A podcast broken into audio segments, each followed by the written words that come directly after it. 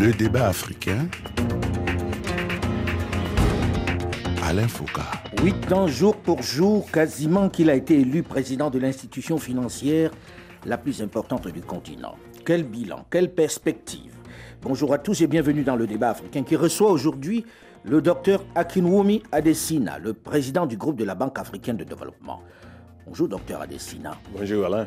Merci de, de, venir nous voir. Alors, je vais commencer par une question toute simple. À quoi sert exactement la Banque africaine de développement? Oui, c'est la Banque africaine de développement. C'est la plus large banque euh, de financement en Afrique. Ça a été créé en 1964. Et on est là euh, avec beaucoup de capital. On fait beaucoup de choses au niveau de la transformation de l'économie africaine. Par exemple, dans les euh, sept dernières années, nous avons fait le financement de 44 milliards de dollars sur l'infrastructure. Ah oui. Infrastructure routière, infrastructure aéroportière, infrastructure digitale, l'eau et assainissement aussi. Et nous avons fait le financement pour, pour l'agriculture, infrastructure, sur la formation et tout cela. Et la Banque africaine de développement, c'est la seule institution financière en Afrique avec la notation de triple A. Qui est la meilleure note. Est, qui, est, qui, qui, est, la meilleure note. Mais on a envie de dire, euh, oui, quand on entend ça, on se dit c'est très bien ce que vous faites et c'est très large. Oui. Mais en même temps, quand on regarde la situation économique de l'Afrique, on se dit où est le développement que vous promouvez depuis 1964 Et vous, si je prends par exemple la situation euh, en ce qui concerne la programmation de la banque, nous savons, euh, quand il était élu le président de la banque, nous avons lancé un programme qui s'appelle le High Five, les, les cinq les... priorités de la banque. Voilà. Oui. Moi, je suis un homme pratique. On commence par ça pour dire il faut nourrir l'Afrique. Il faut aussi euh, élever l'Afrique, mm -hmm. euh, l'alimenter en énergie. Il faut intégrer l'Afrique. Il faut aussi euh, qu'il y ait une industrialisation de l'Afrique.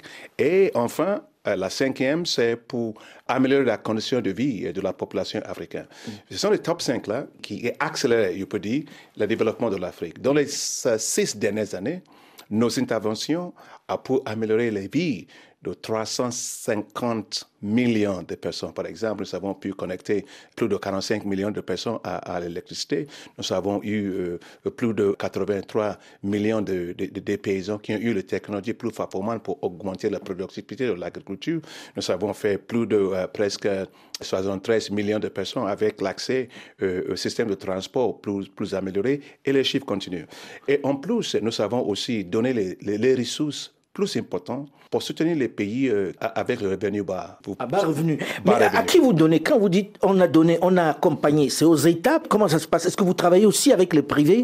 Oui, on travaille toujours avec l'État. Il y a le secteur souverain, il y a le secteur non souverain. On fait avec l'État, on fait aussi avec le secteur privé. Mais je peux vous dire, en ce qui concerne le financement de l'État, c'est pas simplement le financement hein, de programmation, mais nous faisons aussi euh, quelque chose au niveau de la politique, les réformes de politique. Donc, il y a les réformes, il y a l'assistance technique, il y a le renforcement de la capacité de payer la dette, parce que c'est pas simplement une question de le financement. Mm -hmm. Il faut aussi avoir le, de revenus pour pouvoir rembourser les financements qui ont été donnés. Qui sont arrivés. Et, et enfin, nous avons commencé quelque chose qui dit de mesurer l'index de la performance des États pour livrer ce qu'il dit. Si vous dites vous allez, vous allez euh, donner l'électricité, est-ce que vous avez fait? Mmh. Combien vous avez fait? Parce qu'on a souvent vu des éléphants et, blancs hein, qui n'apparaissent pas ah. sur les papiers, ils existent, et puis nulle part ils ne sont faits. Est-ce qu'aujourd'hui on a la certitude que vous veillez à ce que l'ensemble de ces projets financés finissent par être faits? Oui, c'est pas nous seulement qui fait les. Il y a aussi le, le ONG qui fait ça, il y a la communauté qui fait ça. Nous avons un instrument euh, facilité à la banque qui collecte les données Mm-hmm. réel pour voir est-ce que ce que nous avons dit c'est réel. Par exemple, je vous dis quelque chose. L'année passée, la Banque africaine de développement, à travers de toutes ces données-là, a été donnée la notation de la banque le plus performante au monde. Au monde Même euh, avant, avant la Banque mondiale. Avant la Banque mondiale. Oui. Mais est-ce que ce n'est pas un démembrement de la Banque mondiale Non, c'est une indication de la performance excellente de la Banque africaine de développement. Mm -hmm. Parce que si vous prenez par exemple aussi, euh, en ce qui concerne euh, la transparence, cette année, la Banque africaine de développement a été jugée l'institution la plus performante au monde. On a envie de comprendre aussi il faut lever des fonds, il faut trouver de l'argent pour financer tout ça. Chaque jour, on nous dit l'Afrique est de plus en plus attractive. On dit c'est l'avenir du monde, c'est l'avenir du monde.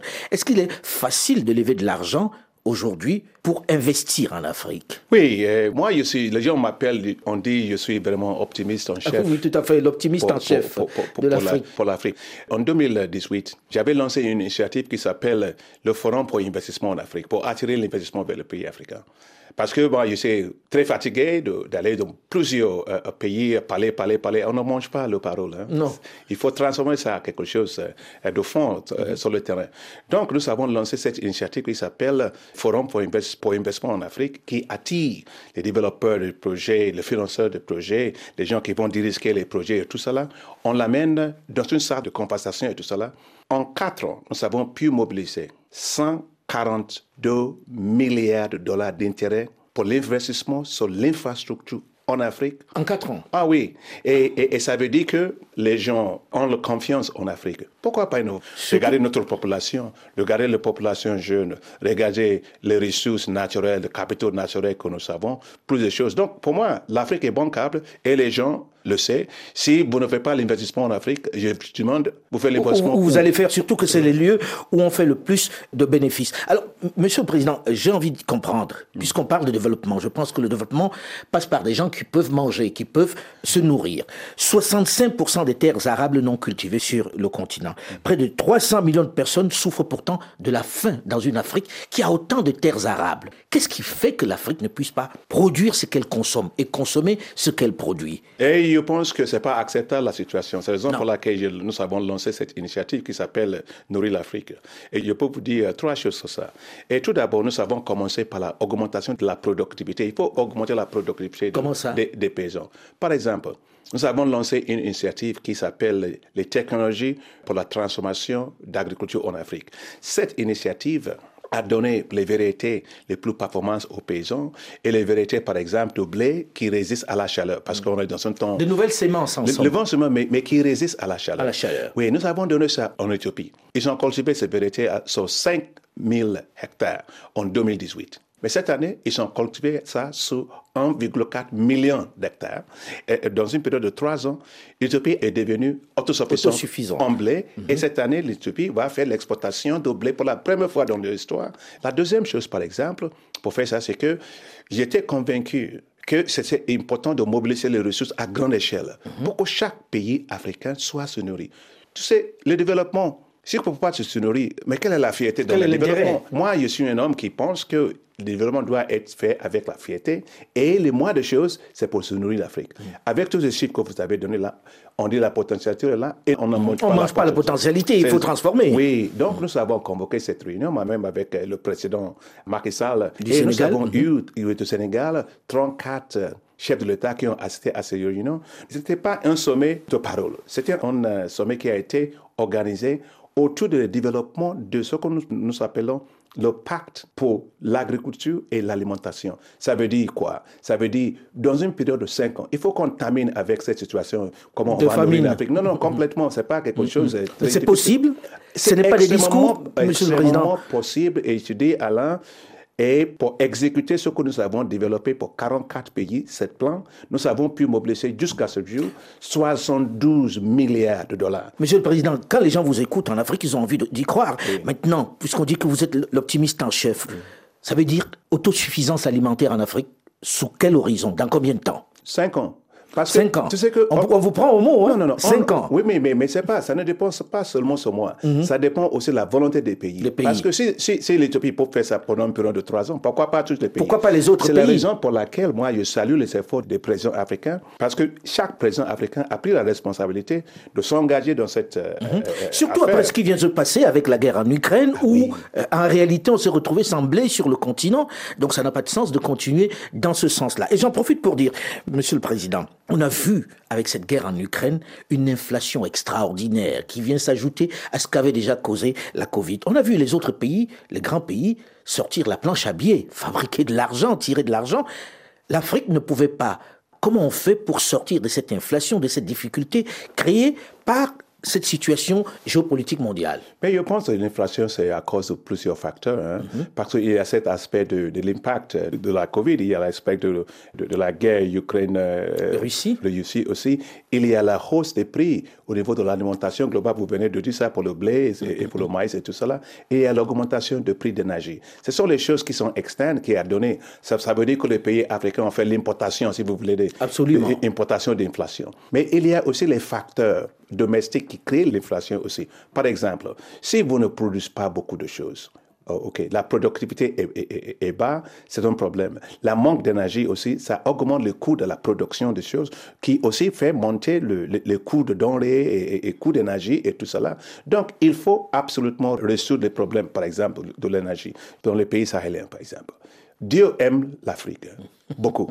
Il nous donne le soleil. Mais, mais bon, on ne mange pas le soleil. On ne mange pas le soleil. C'est la raison pour laquelle on doit transformer ça en énergie solaire. Et nous avons commencé, lancer un programme avec un investissement de 20 milliards de dollars dans les pays, 11 pays, dans les zones sahéliennes de l'Afrique, pour développer 10 000 mégawatts d'énergie qui va donner l'électricité pour 250 millions de personnes. C'est pas. C'est réaliste ça? Parce qu'on. Je veux dire, je veux dire, oui, parce que on a, on a déjà commencé. Non, c'est pas quelque chose qu'on est en train de penser. Hein. Mhm. C'est quelque chose qu'on a déjà commencé. Nous avons commencé en Burkina Faso un projet qui s'appelle le projet Yellen. Mhm. C'est centrale solaire de Yellen. Nous faisons ça avec en collaboration avec l'Agence française de développement et tout ça, mhm. avec plusieurs partenaires.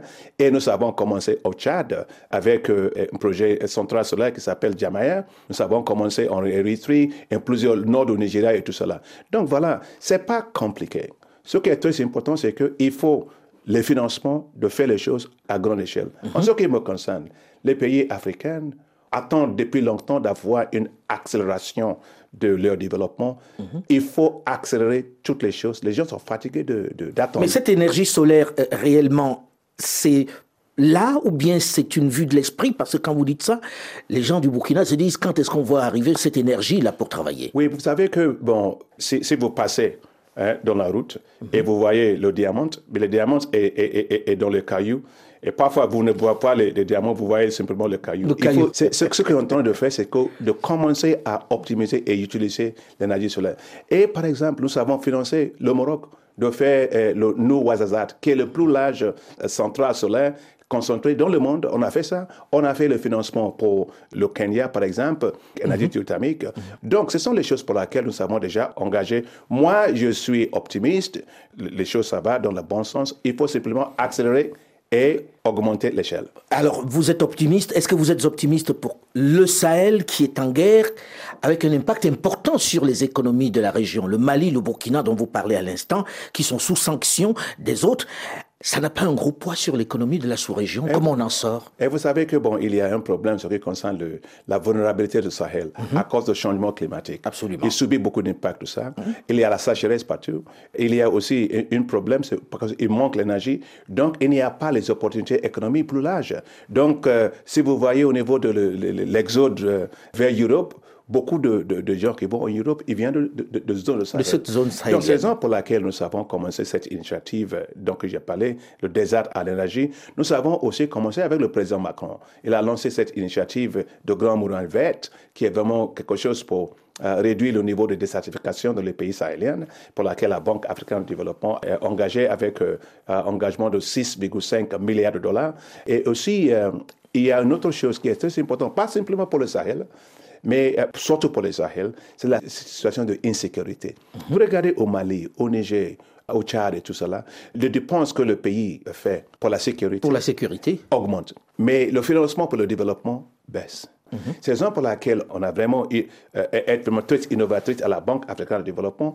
On est en train maintenant de développer ce que nous appelons une obligation souveraine indexée sur la sécurité qui est un instrument qu'on va utiliser de lever le fonds pour faire trois choses. Aider le pays sahélien et les autres pays africains pour développer ou bien renforcer la capacité au niveau de, la sécurité. Ce n'est pas pour agiter le fusil, euh, non, non, non. C'est au niveau humain, institutionnel et tout cela.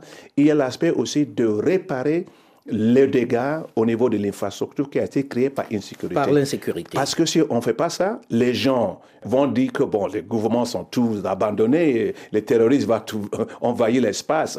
Et on va aussi investir sur l'infrastructure sociale comme éducation, le, centre de, soins euh, mhm. primaires et secondaires et tout cela. Donc voilà, c'est très important. Alors, comme le temps tourne vite, j'ai envie qu'on n'oublie pas un sujet qui est celui du climat. Ah. Le continent pollue à peine pour 4%, le reste du monde pour 96%. Or, c'est l'une des régions les plus impactées. On a le sentiment que les grandes puissances ne veulent pas financer. Oui, on a, on a parfois sur le climat le mégawatt de parole et, zéro mégawatt de financement. et, l'Afrique a besoin de, financement. Vous regardez au niveau de l'inondation, mm -hmm. des cyclones, l'Afrique aujourd'hui, le niveau de dégâts à cause du climat, c'est entre 7 et 15 milliards de dollars par an qui va augmenter jusqu'à 50 milliards de dollars par an d'ici 2040. Bon, à la Banque africaine de développement, nous prenons les choses du climat au sérieux, très sérieux. Nous avons fait l'objectif, donné l'objectif que 40% de tous nos financements va vers le climat.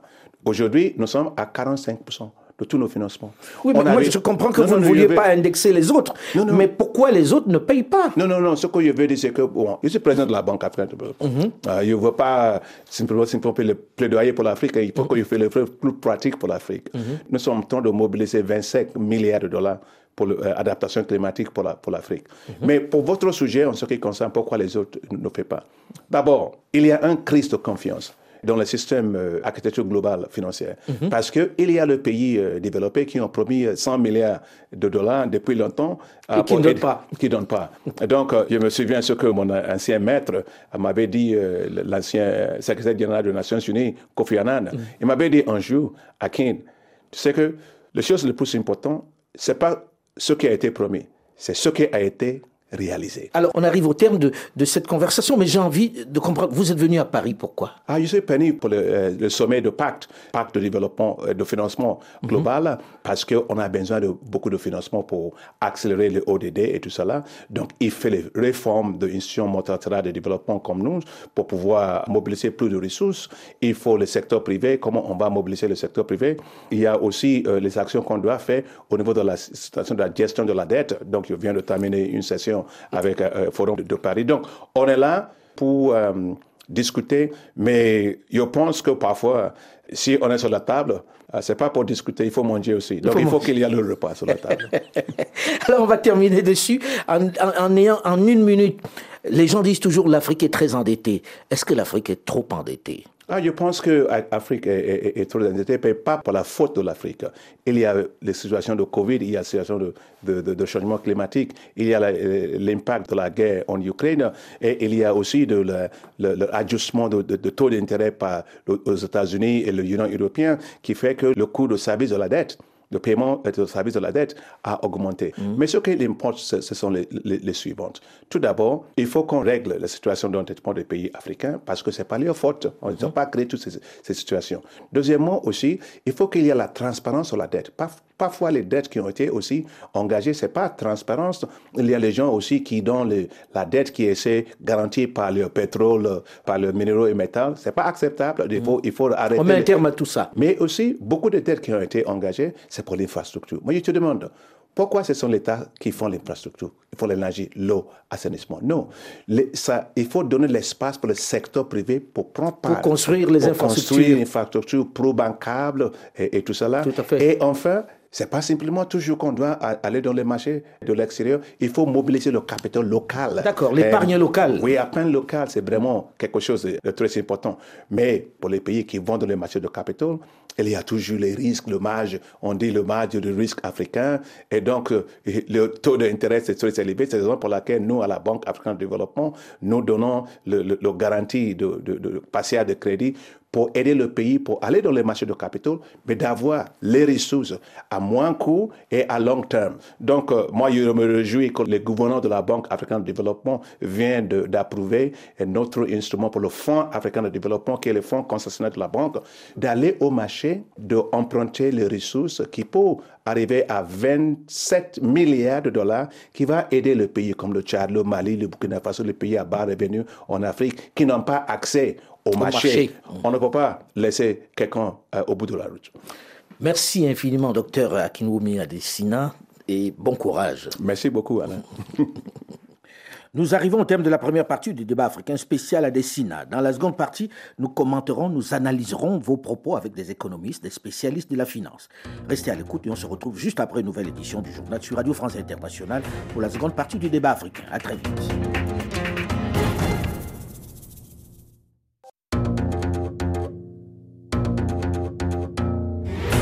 Le débat africain. Alain Foucault.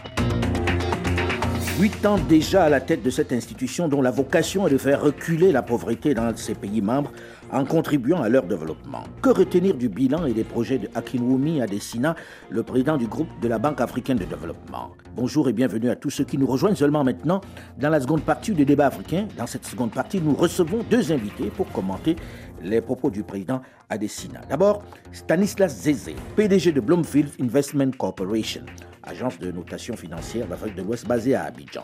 Bonjour Stanislas Zézé. Bonjour Alain. Second invité de ce plateau, M. Amadou Hot, économiste et banquier d'affaires sénégalais, ancien ministre de l'économie, du plan et de la coopération du Sénégal. Il est l'envoyé spécial du président de la Banque africaine de développement pour l'Alliance pour l'infrastructure verte en Afrique.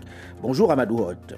Bonjour Alain. Alors, vous avez écouté dans la première partie de cette émission les propos du président Adesina sur les différents sujets qui dressent un peu, on va dire, un bilan de ces huit ans à la tête de l'institution.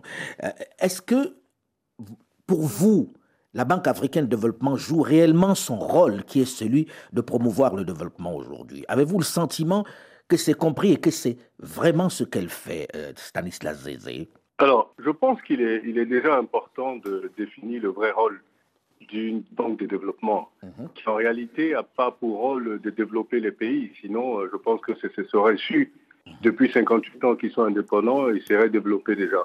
Je crois que le rôle de la banque euh, de développement, c'est d'accompagner le développement. Mhm. Mais la responsabilité du développement demeure avec les pays. Donc, pour moi, euh, la banque, et j'ai entendu le propos du président, c'est que la banque se donne un rôle qu'elle n'a pas réellement en fait, parce que je dis, euh, les limites sont très claires, les limites sont là. La responsabilité de développer, ce sont les pays. Donc, la banque va accompagner un développement qui est structuré, organisé par le propre pays. Et si vous regardez dans ce qu'il disait d'ailleurs, les pays qui ont capitalisé sur l'accompagnement sont des pays qui sont structurés et qui sont bien organisés, où la gouvernance permet justement de mettre en application certains des projets qu'ils font avec la base. Je prends par exemple l'exemple du, Maroc. Donc pour moi, le bilan, il faut regarder euh, euh, plutôt l'accompagnement qui a été fait, comment ça a été, euh, ça a été fait et comment ça a été reçu par les pays, parce qu'en réalité, la BAD n'a pas grand pouvoir sur la, gestion des pays et sur la gouvernance des pays. Mais pourtant, le président disait, vous l'avez écouté, qu'il y a un regard sur la gouvernance par rapport au fonds qu'elle apporte, la banque. Oui, j'ai été à la BAD moi-même, j'étais à la Banque mondiale également, le rôle que la banque va jouer dans la gouvernance de ces pays est un rôle qui est limité. Les pays sont souverains et le contrôle de la banque est assez limité sur, euh, sur même ces projets-là. Donc, on a vu euh, plusieurs projets qui ont été mis, qui ont été euh, financés, qui n'ont pas abouti. Certains qui ont abouti avec des résultats mitigés. Mais la banque continue à travailler avec ces pays. La banque a, un, pouvoir qui est, qui est très limité vis-à-vis de la gouvernance euh, dans les pays qui sont euh, extrêmement souverains et qui l'expriment euh, à chaque fois qu'ils ont l'opportunité de le faire. Donc la capacité de la bande à accompagner ces pays va dépendre de l'état d'esprit même de ces pays et de l'organisation de ces pays-là. Amadou quand vous entendez ça, quelle réflexion On aurait plutôt envie de dire, si c'est le cas, on ne peut pas l'appeler la Banque africaine de développement, si elle ne peut pas impulser ce développement. Euh, moi, je pense que la Banque africaine de développement, comme d'ailleurs toutes les autres banques, euh, ont, ont, différentes approches. La première approche, c'est de dire un pays qui a déjà sa vision, déjà son plan stratégique, qui a déjà son plan de développement, par exemple, avec différentes phases j'accompagne les projets, les initiatives euh, en fait de cette stratégie-là du pays euh, qui sont en phase aussi avec la stratégie euh, de la banque. Si vous prenez la Banque africaine de développement, elle a une stratégie très claire. C'est d'abord c'est sur les, les, top 5, les top 5. Éclairer l'Afrique, nourrir l'Afrique, industrialiser l'Afrique, également augmenter en fait les infrastructures donc l'Afrique et enfin, euh, donc, en fait, améliorer la qualité de vie des Africains. Mhm. Donc, la banque va financer, accompagner des projets qui euh, répondent quelque part, qui sont logés quelque part euh, sur ces cinq différentes stratégies. Et le PNUD, par exemple, a démontré que si la banque arrive à exécuter ces, top 5, ces cinq top 5 dans un pays d'Afrique, c'est 90% des ODD et plus de 90% de l'agenda 2063 qui est réalisé. Et ça, c'est très clair. Et donc, nous, ce qu'on fait, ce que la banque essaie de faire, c'est de voir tous les projets, comme je l'ai dit, les programmes qui sont en fait en phase avec ces cinq points-là, on les accompagne. Et les pays, par exemple, qui n'ont pas encore fait leur plan stratégique ou qui sont en train de les faire, la banque essaie de les accompagner. Et la banque aussi partage les best practices au niveau de certains pays. Si la banque réussit un programme ou une initiative, par exemple les agropoles dans un pays, la banque va essayer de convaincre également de proposer à d'autres pays de faire la même chose parce que beaucoup de pays sont similaires, ont les mêmes challenges. Maintenant, c'est au pays d'accepter ou de ne pas accepter. Donc, en tout on n'impose pas, on propose, au pays d'accepter ou de ne pas accepter. Le pays aussi pour nous proposer des programmes et des initiatives et on les accepte aussi ou on ne les accepte pas en fonction aussi de notre plan stratégique. Est-ce que ça coïncide, ça cadre sur le top 5 Si c'est le cas, on y va. Et ce qui est intéressant, c'est que la plupart des projets, programmes proposés sont logés en fait dans ces top 5. Alors, euh, dans les top 5, lorsqu'on écoute, hein, euh, parce que si on s'en tient à ça, et puis vous dites quasiment la même chose, c'est-à-dire qu'il faut que le pays soit déjà structuré, mais dans les top 5, on dit éclairer l'Afrique. Pour éclairer l'Afrique, il faut la participation de ces États. Il faut que ces États soient préparés. Cela veut dire qu'en réalité, on éclairera ceux qui sont prêts. En gros, euh, Hamadou Si, je peux me permettre, comme ayant été vice-président de l'énergie et du climat à la Banque africaine de développement, mhm. ce que je puis dire, mhm. L'intervention dans ce secteur, ce n'est pas seulement les investissements, mhm. c'est également les réformes comment aider les sociétés d'électricité à être plus performantes, à être en fait plus, plus crédibles pour pouvoir en fait garantir des PPA pour s'engager dans des contrats d'achat d'énergie. Mhm, mhm. C'est le contrat, c'est le Power Purchase Agreement en français, c'est le contrat d'achat d'énergie. Donc c'est le secteur privé qui construit une centrale, qui vend en fait l'électricité à la société nationale à travers un contrat sur une durée de 20 à 25 ans, des fois ou souvent, en fait souvent garanti aussi par l'État parce que la société d'électricité n'est pas assez crédible elle-même pour que sa signature suffise à rassurer des investisseurs. Mmh. Mais l'objectif, c'est que ces sociétés-là,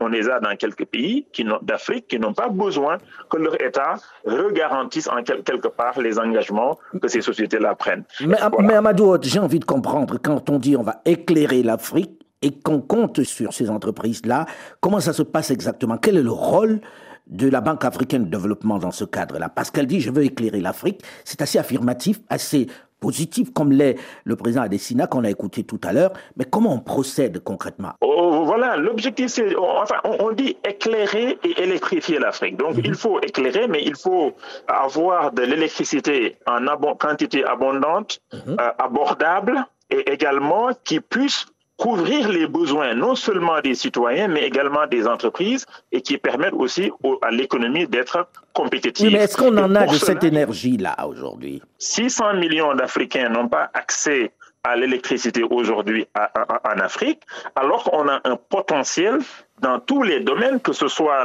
l'énergie thermique, surtout les énergies renouvelables, le solaire, l'éolien, l'hydroélectricité, ce qu'il faut, il faut plus de centrales électriques dans nos pays, mais aussi plus de lignes de transmission dans nos pays, mais surtout organiser la distribution et se faire payer aussi par à un tarif qui permet de récupérer l'investissement que nous avons mis et de dégager une petite marge pour l'investisseur. Mais au-delà de cette manière classique de fournir de l'électricité, il y a également les, comme ce qu'on appelle les homes sur le système, c'est les off-grid et les mini-grid.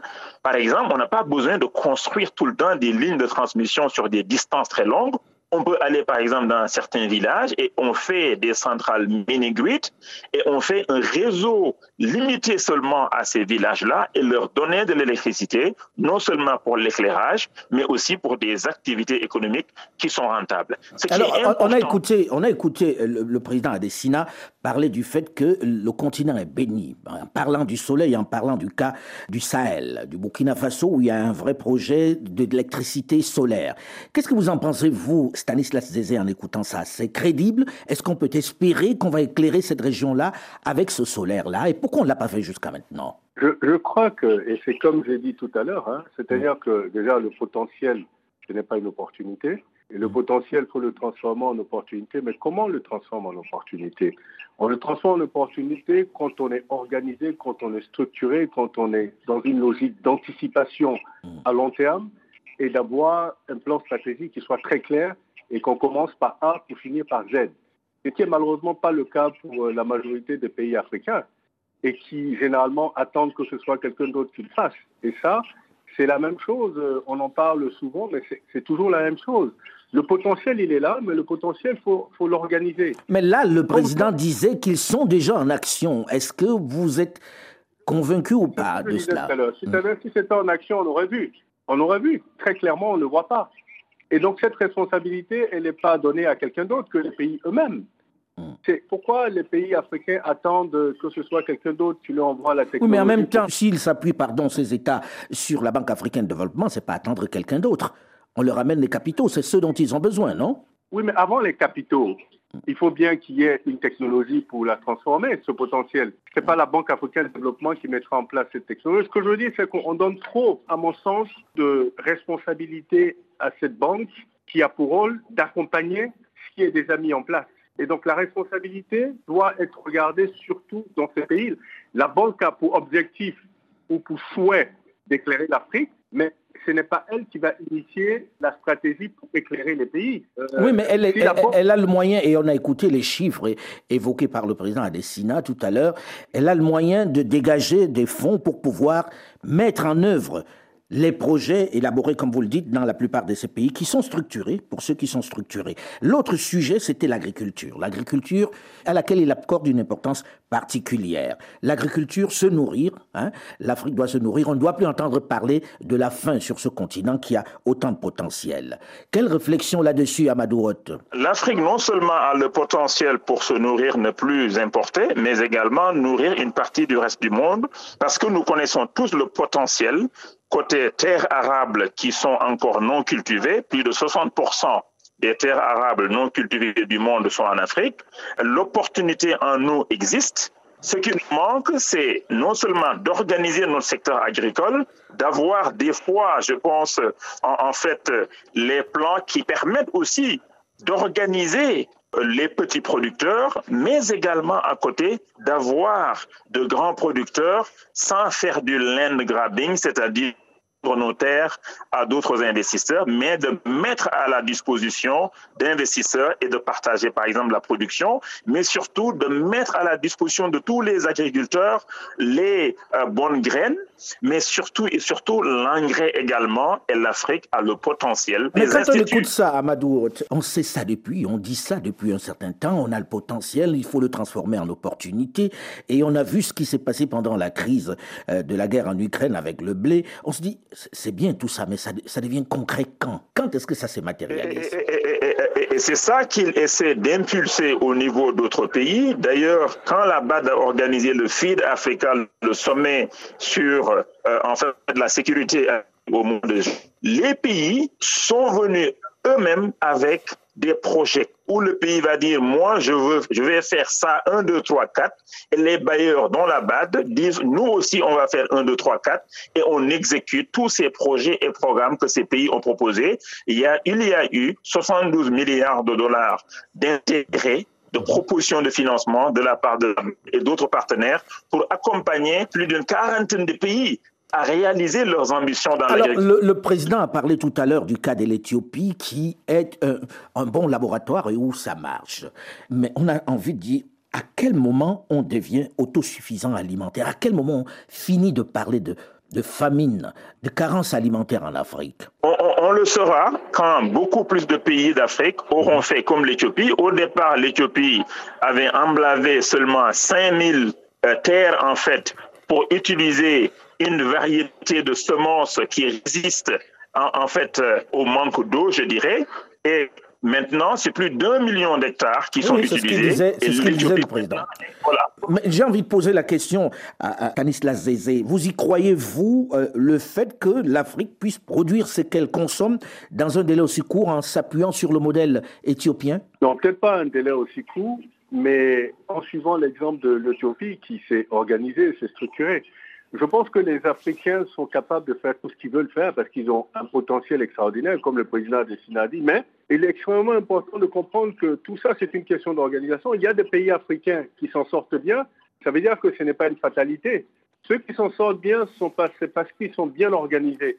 Que ce soit le Maroc, que ce soit le Botswana, que ce soit euh, le Rwanda, et, je cite que ces pays-là, qui se sont organisés pour que ces accompagnements-là leur permettent de justement finaliser ce qu'ils ont déjà mis en place. Mhm. Et c'est bien le rôle ça, de la, d'une banque de développement. Et je pense que le ministre Roth l'a dit. Il faut qu'il y ait quelque chose qui soit déjà structuré et qui aille dans une bonne direction. Et qui aille dans la direction dans laquelle aussi cette banque veut partir. Donc, tout va dépendre de comment euh, ces pays-là se structurent. Aujourd'hui, devenir autosuffisant alimentaire, c'est une question de survie pour l'Afrique. On a bien vu avec la crise euh, en Ukraine l'impact euh, que ça a sur les pays africains parce qu'ils sont dépendants de l'Europe dans toutes leurs importations. Et donc, aujourd'hui, la logique de devenir indépendant va dépendre de comment les pays africains s'organisent justement pour sortir de cette dépendance-là. Mmh. Ils ont tout ce qu'il faut pour pouvoir sortir de cette, de cette dépendance, mais il faut que ce soit mieux structuré, mieux organisé. Donc, la réflexion aujourd'hui, c'est de dire, soit la banque les accompagne dans cette réflexion, j'en sais rien, mais c'est de réfléchir à des plans stratégiques sérieux avec une vraie volonté politique de sortir de cette dépendance-là. Mais est-ce que euh, et là, on va terminer peut-être dessus parce que le temps tourne vite, est-ce que là, il n'y a pas un déficit qui vient aussi du fait que la banque ne puisse pas traiter directement et de façon un peu plus importante avec les privés, puisque c'est les privés qui doivent peut-être impulser ce changement-là. Non, on attend peut-être un peu trop des États. Est-ce que la Banque africaine de développement ne doit pas accompagner un peu plus les privés à Badouad euh, la banque le fait déjà directement à travers les projets portés par des privés, mais également à travers euh, des garanties accordées aux États pour que le privé soit plus confortable pour investir dans nos pays, et enfin à travers les lignes de financement euh, que la banque accorde à nos banques commerciales des institutions financières africaines pour prêter davantage au secteur privé, mais j'avoue qu'il y a beaucoup à faire. il y a encore beaucoup à faire dans ce domaine-là. Il y a encore beaucoup à faire dans ce domaine-là, non, Stanislas Zézé? Euh, quand on écoute ça... je, veux juste, je veux juste rajouter en disant que, quel que soit tout ce que la banque apporte, tant que les pays ne sont pas structurés, ils ne pourront pas capitaliser là-dessus. Oui, mais ça, vous l'avez dit. Mais aujourd'hui, par rapport au privé. C'est le, le secteur public qui définit le cadre d'investissement, même pour le secteur privé. Mm. Quand on parle de, projets structurants, il faut qu'il y ait les réformes qui permettent de créer un cadre qui va donner l'opportunité au secteur privé d'investir ou de financer. Mm. C'est pourquoi on ne peut pas contourner euh, les, pouvoirs, les, autorités d'un pays pour pouvoir faire de gros projets. Mais sans contourner euh, les autorités d'un pays, euh, Amadou est-ce qu'il n'y a pas un moyen de, on va dire, de les accompagner sur le plan au moins continental. Moi, je pense que tout le temps s'attendre à ce que tout soit parfait dans nos pays côté État, côté gouvernement. Ça prend du temps mhm. pour prétendre développer le secteur privé. On a vu des pays où, où l'État peut-être fait moins que dans d'autres pays, mais on a vu que le secteur privé de ce pays-là quand même a pu quand même faire des bons. C'est mhm. vrai que ce pays, le secteur privé fera beaucoup plus si l'État est structuré, l'État a des plans, l'État tient ses, ses promesses, l'État fait des réformes, mais on ne doit pas s'attendre à ce que tout soit rose avant que le secteur privé n'investisse. C'est le rôle des banques de développement d'aider à dérisquer, à enlever ou réduire le risque pour que malgré peut-être la défaillance de l'État, que le secteur privé quand même puisse continuer à investir. Autrement, il n'y aura pas de croissance durable, il n'y aura pas d'emploi. Malheureusement, le temps est court pour que nous allions un peu plus loin dans les différents sujets qui ont été évoqués par le président Adesina et qui nous intéressent tous, qui intéressent les Africains. Merci en tout cas à vous, messieurs, d'avoir accepté de venir en débattre. Le débat africain s'est terminé pour aujourd'hui. Delphine Michaud, Olivier Raoul et Alain Foucault, nous vous donnons quant à nous rendez-vous la semaine prochaine, même heure, même fréquence. Dans un instant, une nouvelle édition du journal sur Radio France Internationale. Restez à l'écoute et à très vite.